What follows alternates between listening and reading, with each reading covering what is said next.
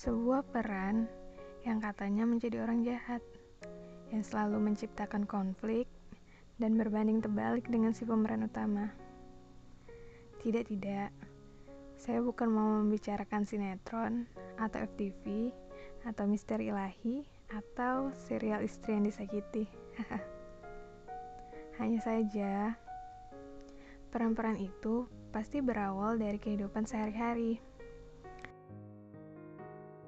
Jika si pemeran utama atau protagonisnya ini adalah diri kita sendiri, pastilah kita memberikan peran orang-orang di sekitar kehidupan kita.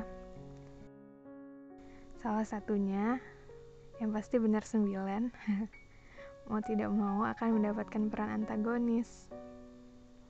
Saya pernah merasa jahat di kehidupan orang lain, berada di antara mereka yang sudah bahagia dan merusak kebahagiaan itu contohnya. Tapi diri saya tetap saja mau melakukan pembelaan. Kalau sang penulis skenario tidak menempatkan saya di situ, Mungkin mereka tidak akan sekuat sekarang. Pasti ada hikmah dari setiap peran yang kita mainkan.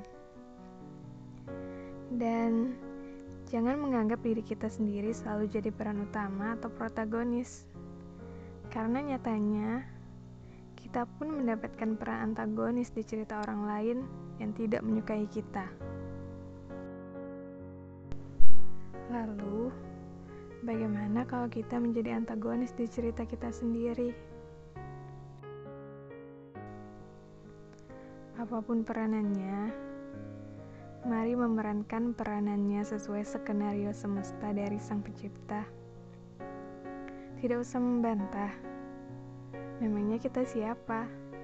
Seenaknya mau dimengerti semesta.